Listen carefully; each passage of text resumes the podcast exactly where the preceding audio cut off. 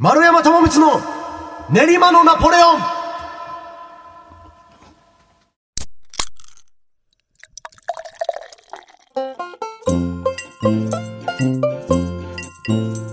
皆様どうもごきげんよう丸山智光の練馬のナポレオン。お相手は八ツリアン楽団丸山智光とブドウレコードの鈴木裕太郎です。よろしくお願いします。ねえーこんな形ですきつかったね。やっぱやめた方がよかったね。目を合わせながら叫んでいただきましたけど。前回のね放送であの俺のタイトルコールを言う時がちょっと恥ずかしそうだという話になったので、まああえてね目を見つめてゆうたろうさんの目を見つめて言ってみましたけどあのよく考えたら目を見つめて言う必要なんて最初からないわけですよね。絶対世界中のラジオをやってる、まあ、DJ っていうんですか、ん。の人たちが誰もそのパートナーの目を見て言ってるなんてこと絶対にないですからね。でもなんかこれは続けていきたいなと思いましたね。なんかその日の調子とかだんだん分かるようになるんでしょうね。なんかそんな気がします今日こいつつまんないなとかなんかそういうのが分かるようになるような気はしますねとんでとんでもない意味の分からない空間でしたね今のは頑張りました。お互いにね。そうですね、これが音的にどう聞こえてるかだよね。うんだからなんか何か変わってるのか。よくほら、笑顔で歌うと、笑顔の声が出るからみたいなね、のがあるんですよ。うんでも、実際それ僕はあると思ってへて、ーまあ、感情、あの、すごいつまらない顔をしながら、楽しいことを歌うのってやっぱ結構難しいんで、うんやっぱ、笑顔で笑顔の声を出そうとすると、まあ自然に出やすい。えーじゃあそのご自身の書いてる歌詞うんうん。に合わせた表情というか気持ちを結構入れながらやってるんえっ、とね、難しいけど、歌詞に合わせるっていうよりは、その時の気持ちかなうーん。その時に歌っている自分の気持ちを顔に出してる。はまあ、で、特にレコーディングのと時とかはすごいうん。一生懸命出すようにしてるから、うん。ライブって別にそんなにやらなくても一緒にいるから伝わるんだけどうん、ニコってしなくても。でも、なんか、あの、レコーディングの時はできるだけその分かりやすくっていうか、うん。だからなんだろう、俳優さんと声優さんの違いみたいな感じをちょっと自分の中でイメージしてるかな。うん。レコーディングはちょっと大げさに、感情表現をちょっと大げさに乗せるようにしてやってたりはするんで、本当に笑顔で歌うと笑顔の声は出るとは思います。うんうんまあだから、何かその、ちょっとしたことでも、ね、思い浮かべてたりするといいんじゃないかなとは。今度見てみますとはなかなか言えないなと思いながら。あでも全然全然、全然、いやまあ見てもらって見てはいるんですけどね。なんか注視してはなかったので。全然、あのー昔はね、なんか初めてレコーディングする時とかは、やっぱすごい恥ずかしかったけど、ね、なんか、見られてる見られてるとかさ、うん。まずその、何こう、ラジオじゃ伝わんないけど、こういうさ、うん。手の動きとか、ありますね。ね、うん。で、あの、あれって、チコちゃんに叱られるだったかな、あ NHK のねあれでやってたんだけど、あの、ああやった方が歌って上手に歌えるんだって。肩のうん関節が固定されてると、歌って歌いにくいんだって。その息、うん息を、その上手に使えないから。はあだからこう、感情表現をちゃんとこう手で表すって肩も緩くなるしうん、すごくいいことだっていうのもあるらしくて。へまあだからそれ聞いてからなおさらなんですけど。ーなるほどなんかハモるうん。時の人ってこうやるじゃないですか。上、上にね、手はい。を、なんて言うんだ？手で、手でこう、90度の角度を作って、こうね、ちょっと頭の上ら辺に置くよね。音符をなぞるみたいなまあだから、あの、ケミストリーのどっちかの方の顔を浮かべて俺は今どっち浮かんだ？俺どっち僕どっちやっぱじゃあどっちんだ。川端さんは両手のイメージそうか、川端さん両手か。そうだね。あ、じゃあどっちんだ。どっちの顔を浮かべてくれれば、多分スッとそのポーズが。サングラスじゃない方サングラスじゃない。耳から下げてもない。じゃないですねであの人たちも多分両手でこうやった方が。いい声にはなるのかもしそうだってれないですね、片手はマイクだからさ。あそっそうか。基本的に。なるほど、うん。だから、まあ、ゆずとか、あ、まあ、ゆずはギター持ってるうん、だから、そうね、美空ひばりは両手じゃん。そうそう、だからやっぱうん、だから歌がうまいんだよ、美空ひばりは。じゃあ弾き語りとかやめた方がいいですね弾き語りのやつ全員歌下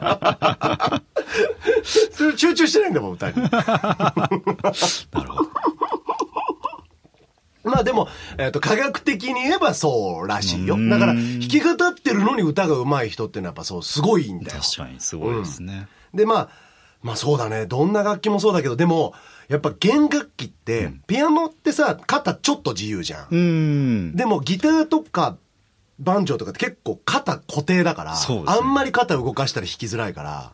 まあ、ピアノの人ってもこうなれますもんね。まあこそうなれるって言ってもあれだけど。あの、肩をすごい上下させても、上下できますよね。あ弾こうと思えば弾けるじゃなうん。いまあだから多分、そのギターを弾いてるシンガーソングライターで歌が上手い人は、うんだからすごい上手い人なんじゃないですか。ドラムの人って大変です。だから CCB。がすごいですよ。カレン・カーペンターとかね。だからカレン・カーペンターとか本当にさ、まあね本当にうまいじゃん、ちゃんと。うんで、まあドラムもすごいいいしさ。うんうんうんまあ森高千里はね、ちょっとあれだけども、歌の方は。そうですねうん。でもまあ、まあいいよ、ね。可愛いからいい好き好き。うん、すごい好き。っていう話でしたっていう。ありがとうございました。森高千里が好きっていう話になっちゃう。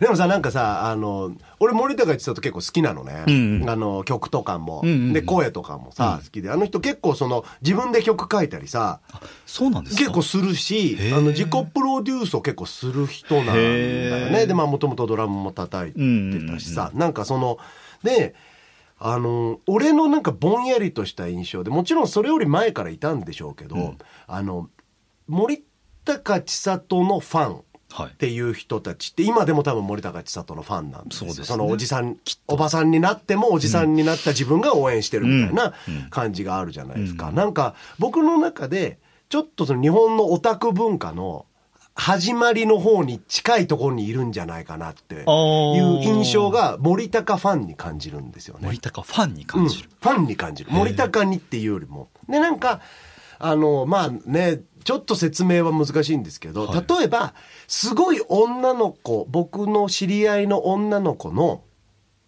えっと例えばジャズシンガーだとか、はいはい。まあ、別にピアニストだろうが、えーとどんな楽器やってる人でもいいですよ、うん。僕の近くにいる、まあ、要するに同業者ですね、はい。同年代同業者の女の子のライブにすごい来てるなこのおじさんっていうおじさんいるんですけど僕はそのその人とやる時しか会わない。みたいな。だから僕僕のファンじゃない。はいはいはいはいはい。その女の子のファンだみたいな。でいわゆるその女の子有名じゃない女の子のファンを追っかけをやっているような、うんうんうん。うん。ジャズ好きと名乗っているおじさん？路上シンガーを追いかけてる人みたいな感じかな。まあ、それよりは、まあ、プロなんでね。まあ、もうちょっとレベルは変わるのかもしれないですけど、うんそういうおじさん結構、僕何人か森高が好きだっていう話を結構聞いたり。森高千里が好きってうん。いう話まで引き出すのすごいですね。うん、だからまあ、俺割と引き出しちゃうんだよね、それ。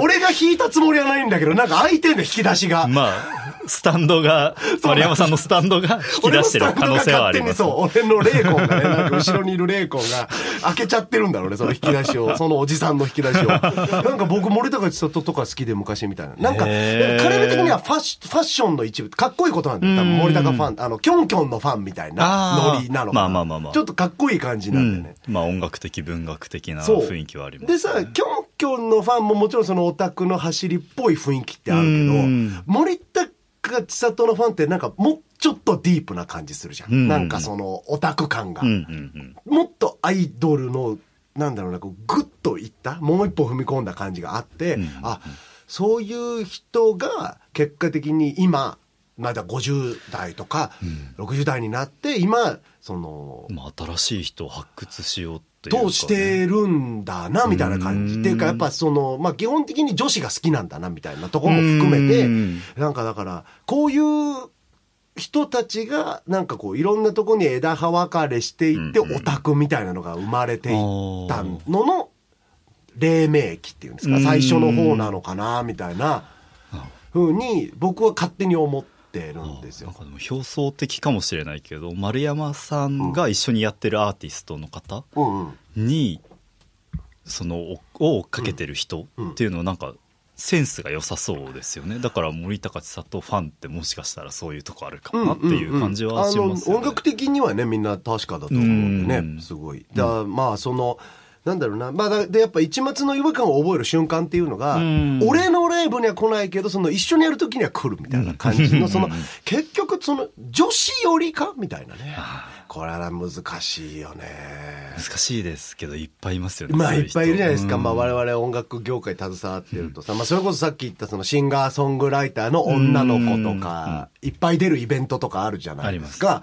そういうのとかって結構その、なんていうんですか、あんまり僕が普段お会いしないような方々が、その見に来られてるんですよね。で僕も昔そういうののサポートとかで出たりとかしてた時期があったので、まあなんか特定の店があるんだよね、結構ね。あの、ああそこ女の子のシンガーソングライターよく出てる箱だよね、みたいなのってさ。バンジョーとして呼ばれるんですか？バンジョーとして呼ばれる。それはさ、だから、テイラー・スイフトのおかげなんですよ。ね、今、白々しく、テイラー・スイフトの名前を最初から思い出せてたかのように始めましたけども、えーこの間、1分ほど、あれ誰だっけっていう、ね、検索の時間がありましたね。まあでもテイラー・スウィフトそうですね。テイラー・スウィフトはやっぱバンジョーを持って、うんうんうん。あの、絵にもよく写ってるんで、絵っていうか写真でもよく写ってるし、ライブもね、結構バンジョー持って、まああれは五弦バンジョーなんだけど、正確には。五弦そうそう。まあ、カントリーだからさ、うんうん彼女出身が。で、まあ、自分でも弾くんだよね。うんで、あの、そういうのもあって、なんか、あのー世界中、プラス日本にも、録音にバンジョーを使うっていうのがなんかおしゃれかも？みたいに、あれがきっかけでちょっとなったし、今でもね、ちょっとなってるとは思うんですよ。あの、昔よりはね。うん。昔は本当にゼロ、ゼロベース。で、相当マニアックな人たちが入れてったりとか、まあ、あの、実はあれですよ、世界に一つだけの花にもバンジョー入ってるんですよ。うん。五弦バンジョーがね。全然出てこない。とか、あの、アイコの、えっ、と、テトラポット登るやつかなだったかな。のイントロも、あの、五弦バンジョーが使われてたりとか、あの、みんな知らないレベルでは、皆さんもだからもうそのなんていうのサブリミナルみたいなところに入れられてはいるんですけどそんなに言われなきゃ分かんないかもわかんないしれないですね。と思う。わかんないと思う。あのそうなんですよ。でまあだからそれがずっと続いてたところにテイラー・スウィフトって人がやっぱその世界的なスターになって、まあ 俺は名前を忘れてたけれどもね。でもあの彼女がああやってアイコニックに使ったもんだから、うん。なんかやっぱね結構そういう録音の依頼とかも。まあ今でもそういうのがたまにあったりはしますね。へ特に女の子のシンガー。ソングライター女性シンガーソングライター系のねアルバムとかが多いからうんなんかバンジョー入れてくださいみたいな、うん、うん確かでそういう時にまず生まれる祖語がその僕4弦なんすよ。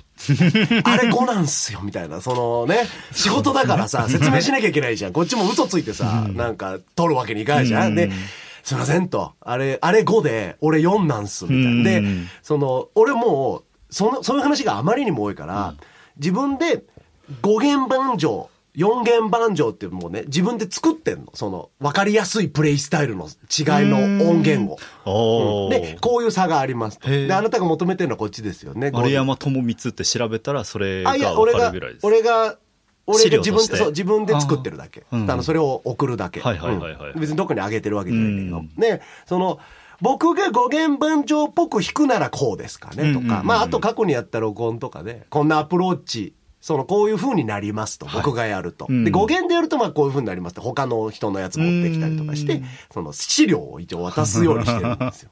で、それでもいいって、んあ、これでも全然、丸山さんで、お願いしますって言ってくれる人もいれば、あ、すいません、間違えましたみたいな感じで、あの、立っていかれるね、方もやっぱりいるんですよ。まあでもそれはそうですよねそれはそうですよね。でもなんか、ちょっとね、なんだかんだ、微妙に傷つくんですよ。そのなんか、仕事が、なんか、ふっと手から逃げていく感じというか、まあまあまあまあまあまあまあね、これ、ここはだからまあしょうがないんですけど。うんで、あの、僕は、基本的には、その、語源の banjo 奏者知ってるので、ん。あの、こういうのが向いてそうな人をご紹介しましょうかって、ね。そういうようにしてるんですよ。で、まあ、紹介したり、で、仲間内でね、紹介したりして、で、まあ、言ってるのは、その、もし語源の方に、これは4弦だっていう依頼が来たら、俺のこと紹介してくれな。い、持ちつ持たれつだからな、はいはいはい。みたいな、感じでは、まあ、まとまってるんですけど、そんなのないですよ。5弦の方に4弦の依頼が来ることはないですよ、この先も。俺は分かってるんですよ。まあ、理解して依頼する。まあ、そうそうですよね。ないですよ、ないですよ。うんもうなんか、高田渡るトリビューとかどうしてもやりたいとか、なんか そういうことでしかないでしょうね。え語源をやろうとは思わなかったのそれは全然違うものなんだ。もう全く違うもんだねへ。うん。だから尺八吹いてる人にフルートをやったらみたいな感じ。なんかまあまあまあ、なんか、なんだろう。うん。縦と横も違うしぐらい。うんなんか、なんかとにかく、本当に5弦満場と4弦満場は全く違う楽器だから、あうんの、ギター弾いてる人が5弦満場をやるの方が、はいはいはい。むしろ自然だと思う。あー4弦やってるやつが5弦やるそうより。っなんですね。て感じだから、ベースの人が5弦ベース弾いてるぐらいのもんだと思ってました。あの、それは本当全然違うね。違うんですねあの、全く別の楽器だね。うーんまあ、だから、えっ、と、そうだね。例えば、ウクレレとギターって違う楽器じゃうんん。まあ、なんかそれぐらい違うかな。ええうん。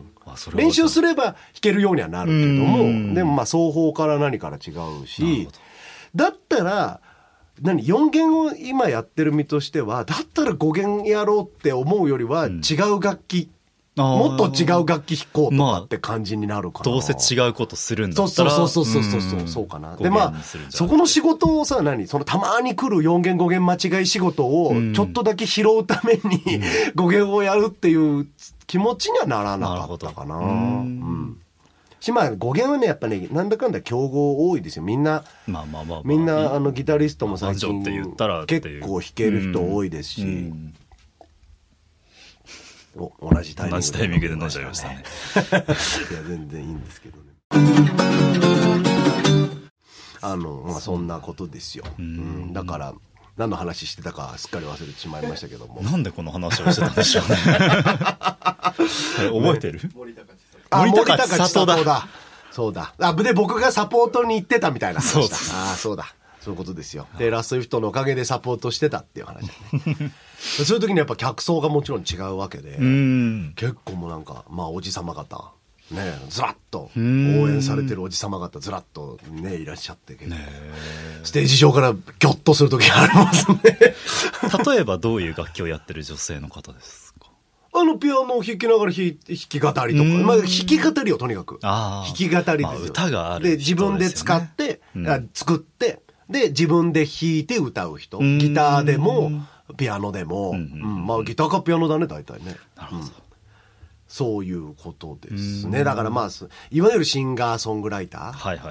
の女性が好きっていう層が結構いるので、そうそうそうそう。だからそういうサポートとかに行くと結構非常に勉強になりました。びっくりするなって思いながら、あの、それの源流に森高千里がいるんじゃないかっていう、なんか僕のね、ううんイメージがあるっていう話でしたね。そうですね。なんかお便りが来てるんですって。別に話題に困ったから言うわけではないですけども。はい。まあでもせっかくだから読んでおきそうですねたいなっ。いうせってかく来たんだからね。ラジオネーム、さとさとさん。はい。さとさとと申します。はい。毎週楽しく聞かせていただいております。はい。丸山さんの考え方にいつも共感しています。もしかしたら似ているのかななんて、笑い。コーナーへのお便りじゃないのが申し訳ないですがいえいえ、それは全然。気になったのでメールしちゃいました。はい以前の何回かの放送から、ゆうたろうさんのあまりの食への興味のなさにびっくりしています。はいはい。私は食べることが大好きなので、食への興味が尽きないのですが、はいはいゆうたろうさんはお酒を飲み始める前からそうだったのでしょうかまた、丸山さんは美味しいものをたくさん食べていらっしゃるようですが、食べていらっしゃるようですが、食べることはずっと前からお好きでしたか、なんだか変な質問になってしまってすみません。これからも応援しています。ナポナポ。ああ、ありがとうございます。ナポナポ。そんな、なんか、そんな話したことあったっけ？なんか、そんなに記なんか、お昼ご飯はいはいはいはいはいはい。かタンメンを食べないみたいな。コンビニで何食べるみたいな。はい。食への興味、そんなにないですか？うーんとお酒を飲み始める前からそうだったんですかっていうことがあったんですけどそれはそうでもなくて、うんうん。母が料理がすごい好きな人だ,、うん。だったというか好きな人なので、うんうん実家にいる時は毎回楽しみに食べてましたね。朝昼晩とお弁当を含めて、で大学に出てきて東京に来た時からお酒を飲み始めうんたんです。上飲をし始めたんですけど なんかこうお酒を飲むことが楽しくてご飯を食べることは割と作業的になってるなっていう感じはしてましたね、そんな話をしてたよね確かにね、で大学の時はルームシェアをしてたんですけど、まあ一緒に住んでる人がバイト先で鳥のお惣菜を扱ってる人だったんですけど、うん。うん。結構まあ廃棄っていうか売れ残ったものがあったので、うん。焼き鳥とか唐揚げとか持ってきてくれてそれを食べたりとか、僕がバイトしてたお寿司屋さん。うん。配達してたんですけど、なんか余ったお寿司とか食べててまあ自分で作るって言ったらあとはもう白菜と鶏胸肉を煮ただけの鍋みたいなのを作ったりとかうんうんうんうん。してたぐらいでまあ確かに自分から能動的に何か美味しいものを食べるってことはなかったかなとそ思いれだね。ますいやなんか話聞いててそれだなと思ったな、多分その佐藤佐藤さんうん。は、あの能動的に求めていくタイプだと思うんだよね、でまああのついでに俺の質問俺への質問にも答えちゃうと、俺は確かにそういうタイプだったね昔からへねー。あの美味しいものを探そうって思ってたし、うん。なんか俺だけが知ってる美味しいものとかあったら嬉しいなとかね。なんかだからあ、の、音楽とかと同じ感覚。うんうんうん。なんか俺だけが知ってるいいバンド探すのと同じ感覚だから最近の言葉で言うディグルっていうのを食にも割と昔からやってたかな。まあ高校生は言い過ぎだけど、うん。でもなんか高校生の頃も例えば、うまいラーメン屋さんない、ないかなとかね。なんかまあそういうのはあったし、お菓子とかでも、なんか、まあ買ってみて、うん。あれうまいぜとかっていうのはまああった、ちゃあったかな。うん。流行りもんにはあんま手出さなかったけど、はいはいはいはい、うんでも足で稼いで美味しいものをそうね。で、なおさらやっぱ旅をするようになって余計に、この街のこれみたいなのをいっぱいやっぱ教えてもらったり探すようになってからは、結構嗅覚も含めて強くなったかもしれないね。いやなんか旅とか行くと、美味しいもの食べたいと思って、うんすごく感覚的に選んだりとかはしますし、まあ居酒屋とか行っても美味しいもの食べたいなとは思うんですけど、うん。なんかこう自分で自分のために作るものっていうことを考えたくなかったんですよね。まあでもそうなんだろうね。うんだから別に、ゆうたろうくんが食に興味がないとは別に俺も思わないけれども、うんまあ俺よりは少ないだろうなとは思うかな。まあ日常的にはないですうんね。まあちょっと僕も最近はちょっと異常なので、うん。その食に関してはね。まあトレーニーですそうそうそう。そのね、あの、どちらかというとその PFC の方も考えてるからね。あまり食べ物として見てない時とかあるからね。その、ああ、なんかカーボが来たなみたいな。そういうね、ん。あの、脂質、脂質とタンパク質と炭水化物と思って口に入れてるみたいなところが多少はあるので。でも、だからこそ、すごい、何？いわゆるジャンクとかさ、美味しいものを食べるときは結構嬉しいかもしんないね。うん、自分で節制してる分、なんか、うん明日の昼はちょっと、あの、何でも食べていいことにしようと。記録しないで食べよう。はいみたいに思った時にはいはいはいはい、本当にいっぱい選択肢がまあもちろんあるわけですよあね。ーで、まあ、それを、さすがになんか、適当に何でもいいとはやっぱ思わないので、んうん。なんか、なんか本当何が食べたいんだ俺はってやっぱ考えるかもな。んなかその何が食べたいんだ俺がの問答がもそうだろうね。嫌にな窮っちゃっ屈んだろうね。て一人でご飯食べるときは本当に何でもいいですね。誰かと行くときは考えたいなとは思いますけど、うん。まあ人それぞれだよな、本当そのな会社員してた時は、うん。毎日夕飯はゆで卵2個とうん。ヨーグルトのあのなんか大きいやつ。400g とか入ってるやつ。ああの半分と納豆を食べてうん。あとはナッツとかチーズをつまみながらお酒飲んでましたね。もうすごいね。何年間バランスすごい悪いね。悪いんですよ。タンパク質に偏りまくって偏っるてるし発発酵酵食品も多いし。でもなんか楽楽だった。はいはいはい。なんかコレステロール値もすごい高そうだ高そう。しねあでももう僕献血よく行くんですけどコレステロール値は低いぐらいだったんですよ、それでも。ああじゃあまあ、その食事はゆうたろうくんには別にその、そんなに問題なかったんですけどまあ本当人それぞれだからね、その栄養成分に関してはね。ね、考えたくなかった今でもそうですけどね。まあだからそうなんだろうね。どっちかっていうと考えたくないタイプなんだうよね。ん。まあ、わか、わかんなくはないかな。うんで、俺も、その、えっ、と、92キロまで太った時ってあの、まあもちろん怠惰な生活を送ってたからなんですけど、んあの、一つ裏テーマ、言い訳のテーマがあって、あの、何かっていうと、全部食べたい。全部を食べようって思ったの。へだからそのポテトチップス、コンビニに並んでる味すべてを食べてみようとか、食欲じゃなかった？食欲だよ。うんと、好きだったのまあ食欲うんの一部ではあるんでしょうけども、うんあのーお腹が空いてるから。じゃないじゃない。それそうじゃなくて、うん。なんか、まあお菓子とかも食べるの好きだったからさ、うん。その、でも、基本的には、それまでは、決まりきった、例えばカルビの海苔塩みたいなのが好きだった。うん。ずっと海苔塩がすを食べるのが好きだったんだけど、それを解放しようと思って。なんか世の中のいろんなものの味を知って、うんあのーこの先本当に美味しいものに出会った時に、その何？情報が多い方がさ、なんかいろいろわかる気がして。と思って、修行、ある種の修行と。そんな前向きな太り方あるんですね。そう。すごい前向きに怠惰にデブになっていったんだけど、ああすごい。へえだからもう何やってもいいと思ってたのね。うん。何を何でも食う。うん。で、何でも腹いっぱいになるまで食うっていう時に、だから今でもわかるんですよ。僕はもう適正体重だし、トレーニングもしてますけど、でも、その何ずーっと痩せてる人、まあなんだ、食っても食っても痩せてる人もいるから何とも言えないけどさ、その、あの、俺は少なくとも知識量はいっぱいあるぞと。はいはい。舌、舌がいっぱい覚えてるぞと。うん。まあ特に別にそんなにいい食い物ってよりも、みんながコンビニでとかスーパーとかで手に入るようなうん。ものとか、あとは、いわゆるファーストフードの食い物うん。とか、もう、あの、めっちゃ食べるようにしたバラエティをうん増やして、うん。でそうするといろんな人と話ができるんですよね。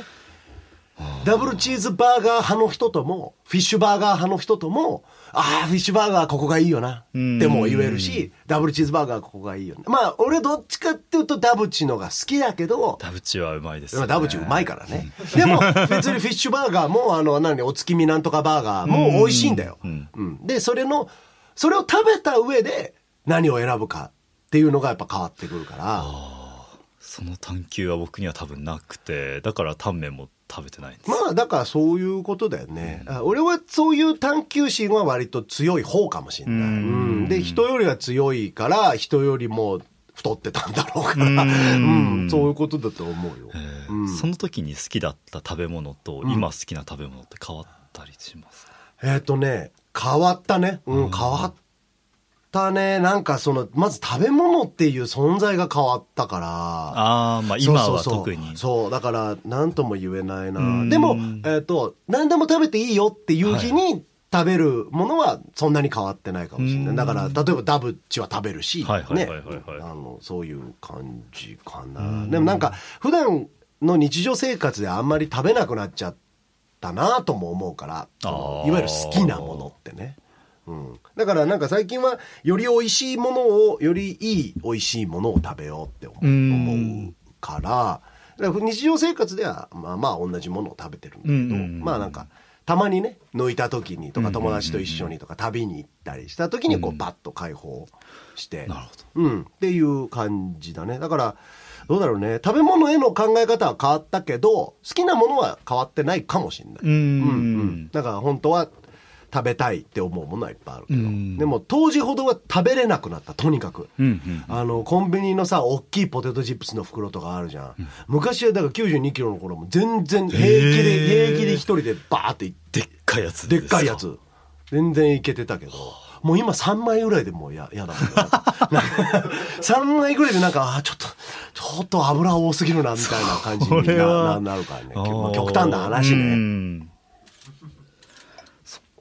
そうそうそうまあ、僕も興味がないわけじゃないんですけど、うんうんうん。できるだけその、あれだよね。音楽好きだけど詳しくないとなんか似た感じだよね、多分ね。そうかもしれないですね。うんまあ自分が美味しいところをこの先知っていったら多分、あそこのあれ食べたいみたいなのはさ、うん誰にでもあると思うの。そうですねんで、それって別に、あの、みんなあって、俺は自分で、なんかこう、食べ物が美味しいってどういうことだろうとか、うんこれはなんで美味しいんだろう、どういう作り方をしてるんだろうとか、あと、お店。うんうんお店も大事じゃん。大事このお店が好きなんだってうんいうさ、なんか、あそこの店のあれが好きなのと、お取り寄せで自分の部屋で食うのとは全然違ったりするんだようね。んでそういうのもあってさ、この店はなんで俺は美味しいと思うんだろう、好きなんだろうっていうこととかを探求していくのって、音楽を作ったりする作業と結構近しかったりするんですよね、自分で。うんなんかまあ、何でも、何でもその探求していくと割と似たようなところにたどり着くっていうか。だか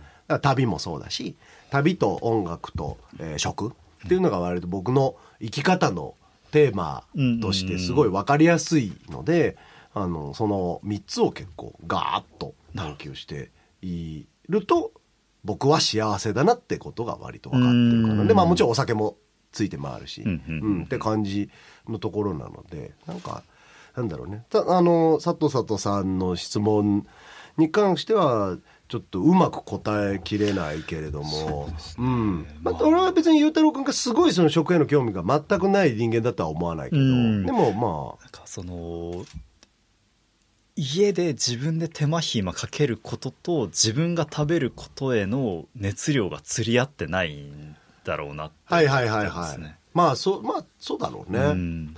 まあもしかしたら、まあ年齢でも多分変わるからな。うん、なんか急にさ、ある一店舗との出会いで急にガラッと変わることも多分あるじゃん。あと生活の余裕ですよねそれもありますよ。まあ、ほぼそれだったりしますからね。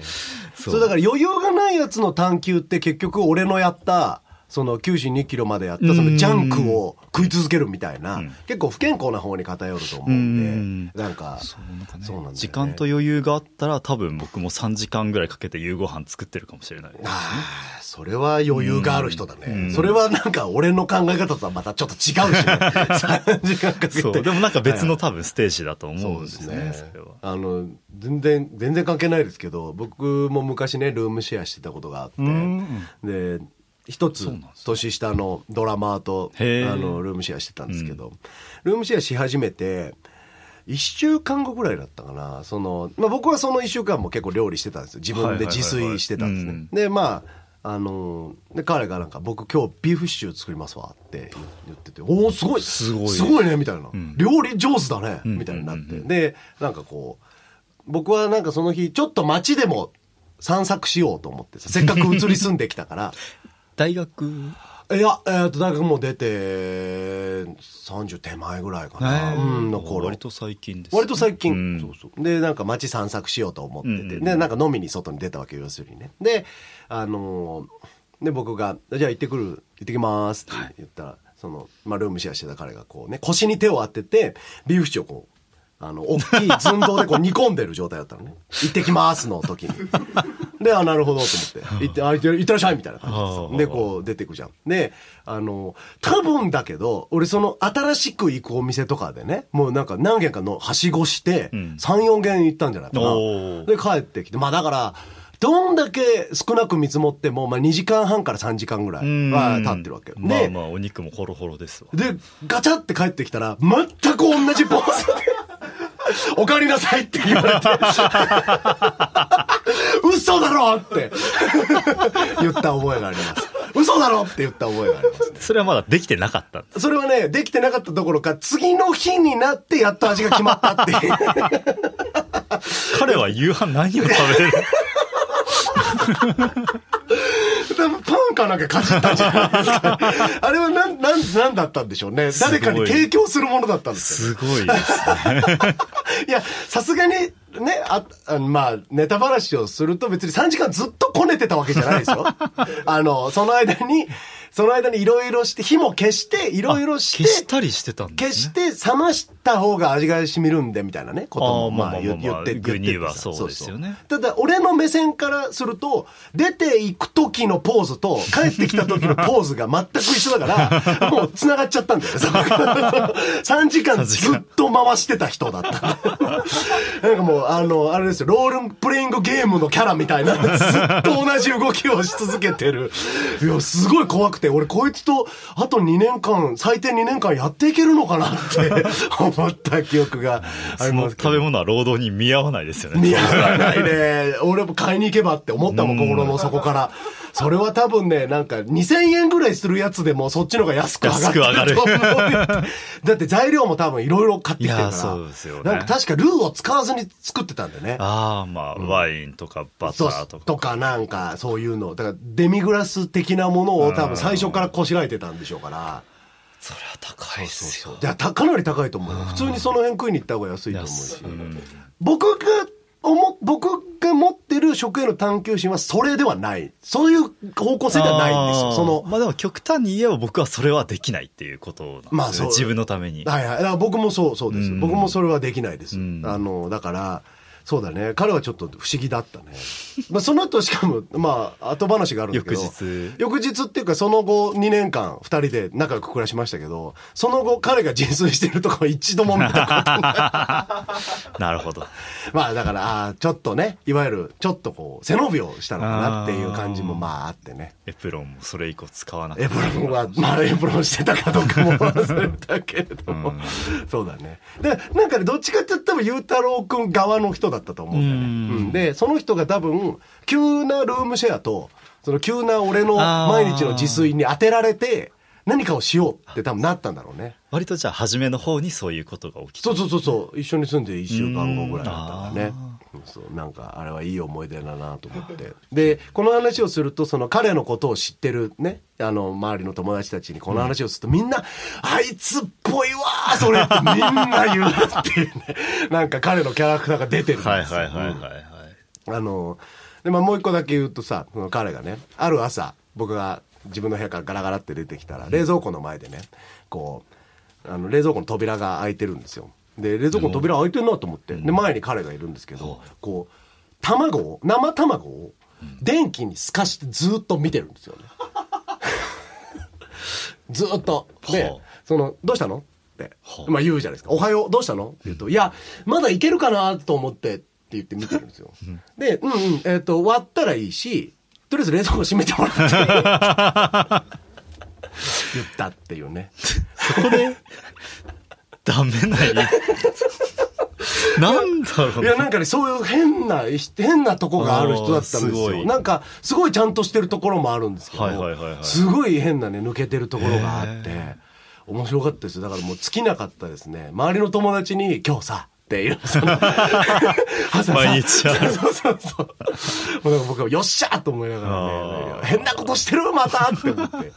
なんかその、非効率的なことをすごい好むタイプだったんだね。うんなんかそれが、僕は割と効率中的なところがあるので、いなんかそういうの見てるとなんか嬉しいなと思って。愛らしいです、ね。そう、でもとりあえず冷蔵庫だけは閉めてもらっていいかっていうね。それですよ。それは共有のね。ルームシェアだからそう共有のやつが減っちゃってるからねっていうね。卵は別にね、腐っていようが、新鮮だろうが、俺の金のもんじゃないからね。開けりゃわかる。周りはわかんだから。すごいよね。職人さんみたいでしたからね。ずーっとこうやって透かして見ててさ。卵なんて1ヶ月ぐらい大丈夫ですいや、そうし、大丈夫だしね。うんまあだから、ほら多分柄にもなく卵なんか買っちゃったんでしょうよ。なんかどっかのタイミングで。多分巨大なオムライスでも作ろうと思ったんじゃないですか。なるほどね。いや、ということで、今もね、元気にしてるみたいなんでね。これ面白そうだね。俺、ちょっと彼とのエピソードも、今後今後ちょこちょこと喋っていきたいね、これね。なんか、俺、だから周りの友達にはすごいしちゃってさ、なんかして、してるから、なんか自分の中で終わった話になってたけど、まだね、ゆうたろうくんとか、ぶどうのみんなとか、その、ね、初めてルームシェアの話も聞きましたそうだしよね、あの、リスナーの皆さんとかにうんも言ったことないと思うんでね、ちょっと彼のエピソードもね、あの、また喋りたいとは思います いや、会いたいな。ね。ね、いや、普通に楽しい人だよね。いい人なんでね。いや、面白かったな。えー、丸山智光の練馬のナポレオン皆様お楽しみいただけましたでしょうか質問、話してほしいこと、そして中高6年間を男子校で過ごした丸山を羨ましがらせる青春エピソードを送るコーナー、桃色吐息と、主人公派脇役派悪役派といったあなたの好みのキャラクターを送るコーナー、俺たちのランキングへのお便りは、練りナポ、アットマーク、ぶどう、ハイフン、ジューシー .com まで。ジューシーは J、U J-U-I-C-Y ですね。難しい。そう。